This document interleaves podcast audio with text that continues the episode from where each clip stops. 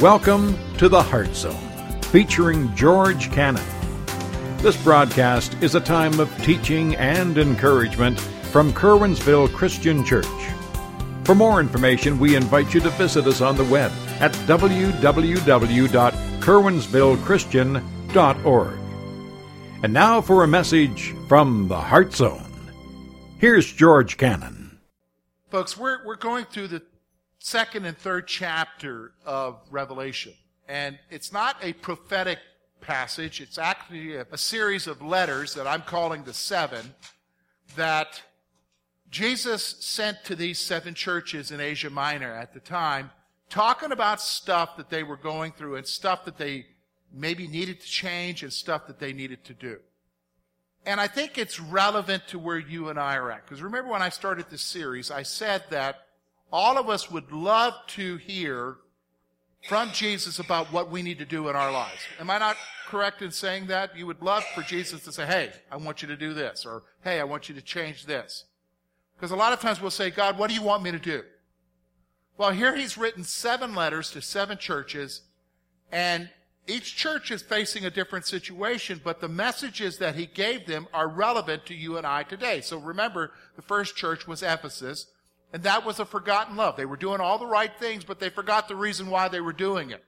They forgot their love for Jesus. The second church was the church at Smyrna. It was a church, again, doing all the right things, but they were suffering. They were in poverty. And Jesus is pointing out to them, I know what you're going through. In fact, I know what's about to come. You just trust in me. You hang on. You have hope. This third church now is the church at Pergamus. And to be honest with you, it's a church that is doing some things okay, but it's a church that's got some problems. And what the problems reveal is actually something that you and I struggle with all the time. It's a word called compromise. Now let me just stop for a moment because if you're here and you've been in church a long time, you could probably remember that word compromise being talked about a lot years ago. It used to be an issue in church, especially in conservative churches, that you didn't want to be compromising in your life. And so you maybe heard a lot of messages about don't compromise, don't compromise, don't do this because you'll be compromising, and it used to be a focus. And it almost, to be honest with you, became a legalism.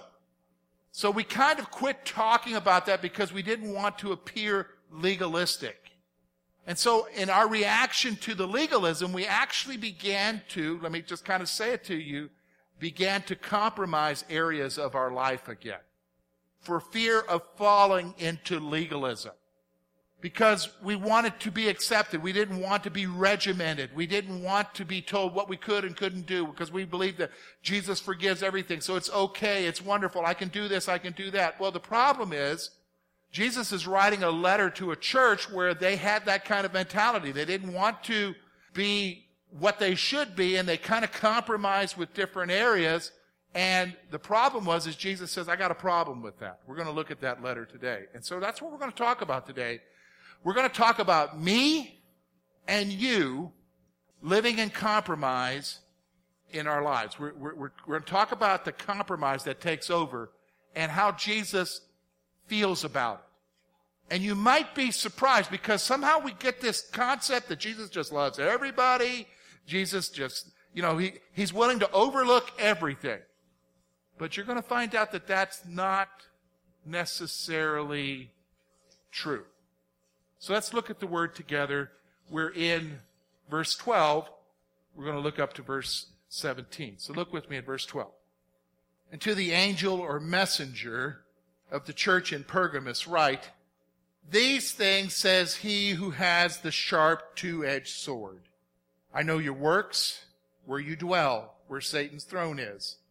And you hold fast to my name, and did not deny my faith even in the days in which Antipas, my faithful martyr who was killed among you, where Satan dwells. But I have a few things against you, because you have there those who hold to the doctrine of Balaam who taught Balak to put a stumbling block before the children of Israel, to eat things sacrificed to idols, and to commit sexual immorality. Thus you also have those who hold to the doctrine of the Nicolaitans, which I hate. Repent or else I will come to you quickly and fight against you with the sword of my mouth. He who has an ear, let him hear what the Spirit says to the churches. To him who overcomes, I will give some of the hidden manna to eat. And I will give him a white stone, and on that stone a new name written, which no one knows except him who receives it. Here's what we're going to do, folks. We're going to again take this letter, divide it into four sections. We're going to talk about it's him. We're going to see that in verse 12. How Jesus identifies himself. And again, as we look at the identification here, it's always relevant to what Jesus is going to talk to them about. So it's real relevant to this issue about living in compromise. We're going to see that, verse 12. Then we're going to talk about in verses 13 to 15 what he knows, what he knows about them, and, and really, to be honest with you, what he knows about you and I. And the fact is, is he knows everything. You can be good at covering in your life, but you can't cover your life from Jesus. So he knows everything. Then we're going to see verse 16, what must happen. He's going to tell them what to do. He's going to tell us what to do about it in our lives. And then he's going to follow it up. The fourth section is, is the promise. What does he promise us if we do these things? So let's talk about it's him. Notice how he describes himself. Verse 12, he says this. These things says he who has the sharp two-edged sword. What in the world does that mean? Sharp two-edged sword. Well, I want you to think with me for a moment. Go back to Revelation chapter 1, and I want you to notice with me verse 16 of chapter 1. And he had in his right hand seven stars, and out of his mouth went a sharp two-edged sword. So again, this two-edged sword that he has is coming out of his mouth. When you go all the way to Revelation chapter 19, and it talks about when Jesus comes, he's riding on a white horse, it says out of his mouth was a sharp two-edged sword. Now what is it that we're talking about? Well, in Ephesians chapter 6, Paul points out that the word of God is what? The sword so we're talking about here that the Word of God is the sword. So he has the Word of God. He speaks the Word of God. So here's what I want you to notice about him. First thing. It has to do with his judgment. He is the judge who has the Word of God. He is the judge who has the Word of God. Now let's stop for a moment. Why is that significant? All right, so we're going to talk about compromise. We're going to talk about how we get to compromise. We're going to talk about how we can get to the place where we become accepting of things that we know, let's stop for a moment, that we know aren't right. We're going to talk about how we can develop that attitude. And a lot of times how we develop that attitude is because we might have a wrong perception of who Jesus is and who God is. And that because of the forgiveness thing, because we have forgiveness through Christ, a lot of us think of forgiveness kind of like, you know, if I reach into my wallet here right now and I pull out my Snappies card, let's, let's pretend that this Snappies card is my forgiveness card. I get it when I get saved. And compromise leads us to think that when we do wrong, I can just pull that card out and swipe on the bank of forgiveness with Jesus and he's going to be okay with me doing whatever because I got the forgiveness card. Here's what I want you to see. He describes himself as the judge who has the two-edged sword. What is that?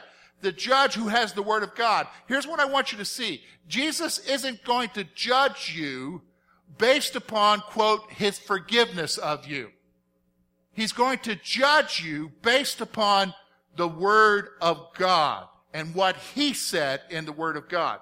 So let me just stop for a moment. Like, okay, here's the thing. I love my kids, but if I tell them to do a job and they don't do it, I don't discipline them because of the forgiveness thing. I forgive them maybe, but I discipline them based upon whether or not they did what I told them to do. Do you understand what I'm saying? Now, if I exhibit forgiveness afterwards, that's grace getting what you don't deserve. Now the problem is, is for you and I, when we live in compromise, we think grace is something that we always deserve, right? We think grace is something that we always deserve. But the problem is, is Jesus is trying to communicate to this church that's living in compromise, I am the one who judges with the word of God. I'm the one who judges you in your life because of what I told you and told you not to do. Do you understand what I'm saying? I told you and told you not to do. Now he describes the Word of God as a two-edged sword. What does that mean? The Word of God is both the Word of life and death. The Word of God is both the Word of life and death. It's a two-edged sword. To some, the Word of God is life. Why? Because it brings salvation. It brings freedom. It brings victory. But to others, it's the other edge of the sword. It brings death. In fact, Paul would refer to it as where a fragrance of life or death. It had an aroma that brought a fragrance of life or death to people. When you share the gospel with people, when you share the message of Jesus, to some people, that's the word of life because they accept it and they, they receive forgiveness. But for some people, it's a death sentence. Why? Because they're without excuse.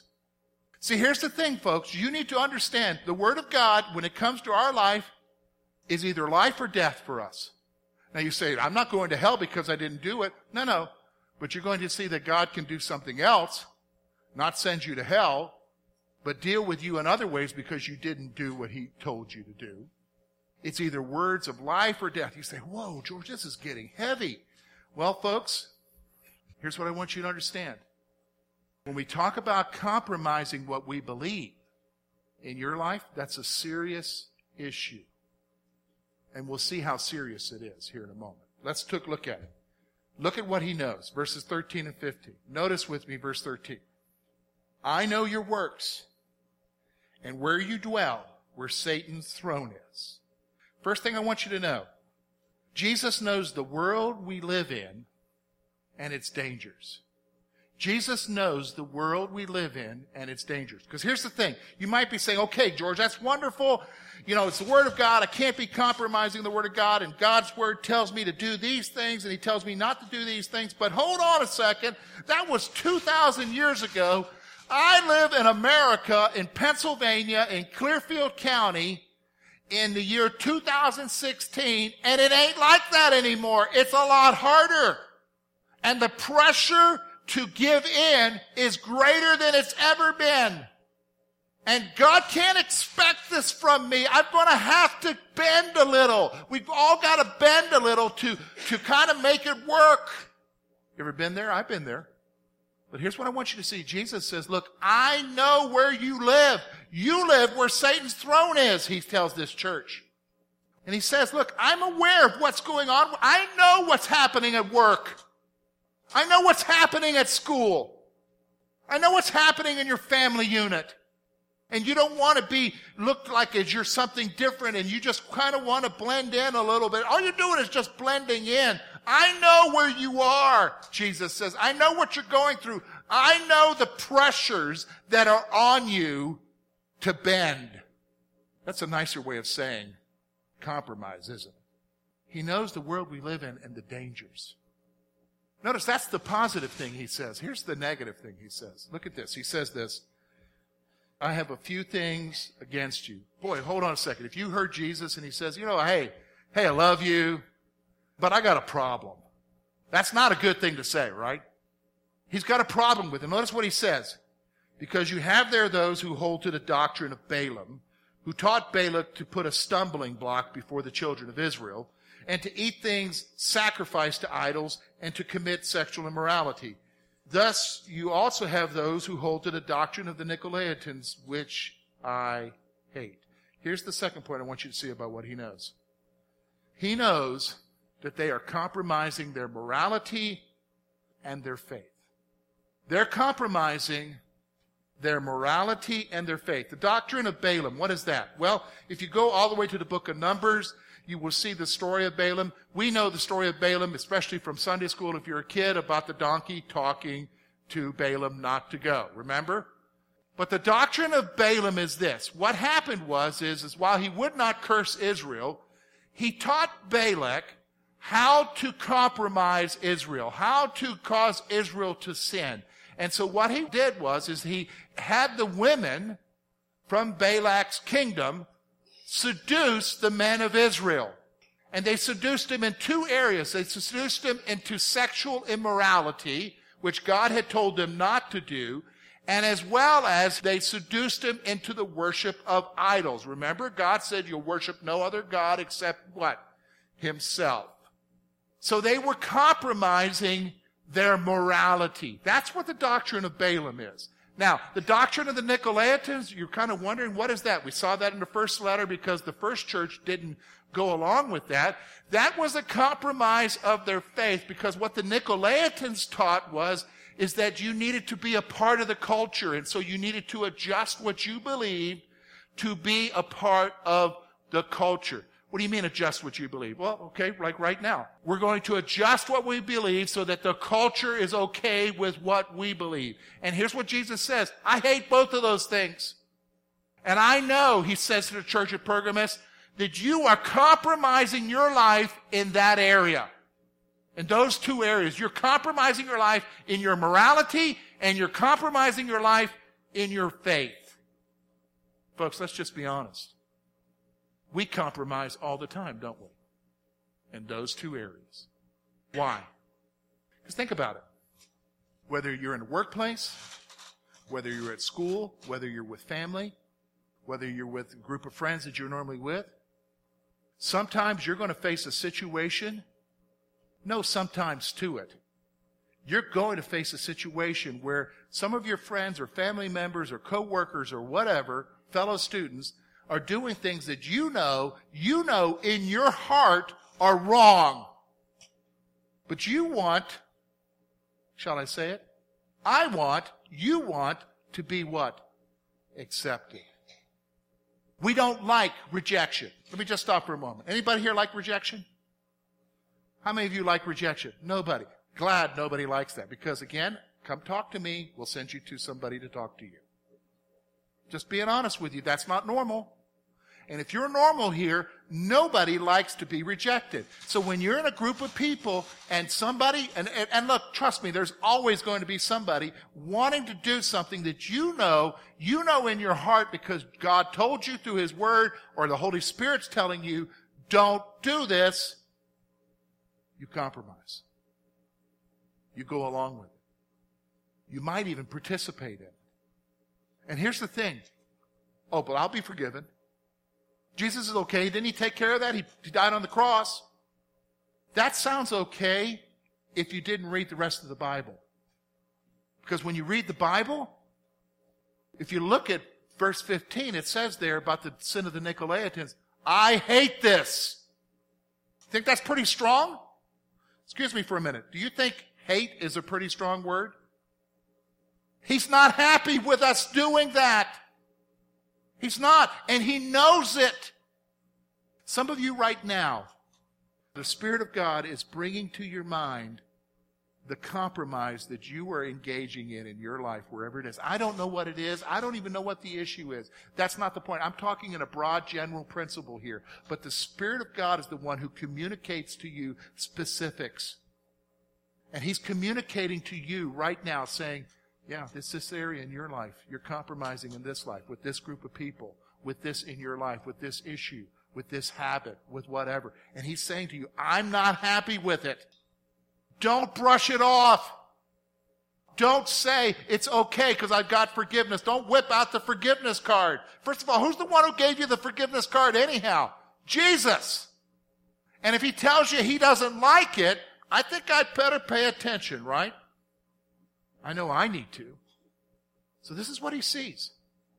He's aware that we live in a culture that's going to hell. He's aware that we live in a culture that wants us to compromise, that wants us to bend what we believe. He's aware that we're in a culture that wants us to bend our morality. But he says, when you do it, I'm aware of it and I'm not happy. I'm not happy. So you say, what do we need to do about it then, George?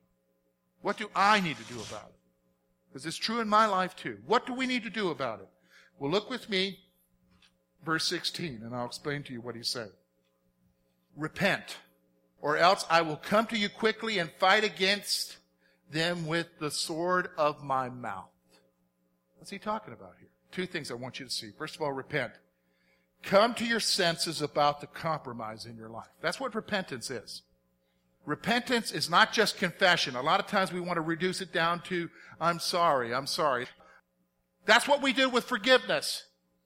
We whip out the card, ask for forgiveness, but guess what? We go do it again. That's not repentance. Repentance is coming to your senses. It's like the prodigal waking up one day after he's been eating the pig slop and he decides, you know what? Things were better when I was with my father.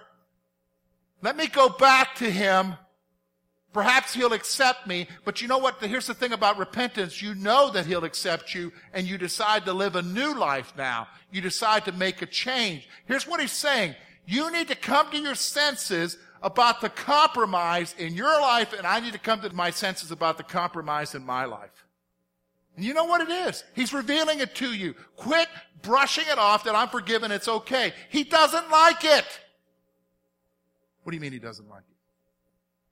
I have been reading a little book by John Piper called 50 Reasons Why Jesus Had to Die. And the fact of the matter is, is that my sin put Jesus on the cross. He died for my sin. Now, let me just stop for a moment. If you had to die for somebody's sin, how do you think about that sin? Is it just okay for you to keep doing it, knowing it put somebody on a cross? Think about what we think, what we don't think when we think, oh, it's okay, I'll just ask for forgiveness. That put him on the cross, folks. No wonder he hates it. He agonized on the cross with our sin, experienced for the first time ever in his life separation from the Father when the Father turned away from him. Do you think he really appreciates you and I doing the stuff that we do? You say, you're being pretty heavy here. It's all part of what? Coming to your senses. It's about getting real about the stuff in your life. Come to your senses about the compromise in your life. Here's the second thing I want you to see about why, what must happen. If we don't deal with our compromise, Jesus will punish us. That's what he means here. I will come and fight you with the sword of my mouth. What's he talking about here? Fight you with the sword of the mouth. Well, we already said the sword of the mouth is God's word. He's the judge. He's going to judge you. You mean I'm going to go to hell? I'm going to lose my salvation? No, that's not what he's talking about. But what he's talking about when he talks about bringing judgment into a believer's life is he's talking about punishing us. Do you know what I'm saying? Just like a loving father would punish his child to correct them, to get them back where they need to be, He will bring punishment in your life. Isn't that interesting? That's the one thing we don't talk about.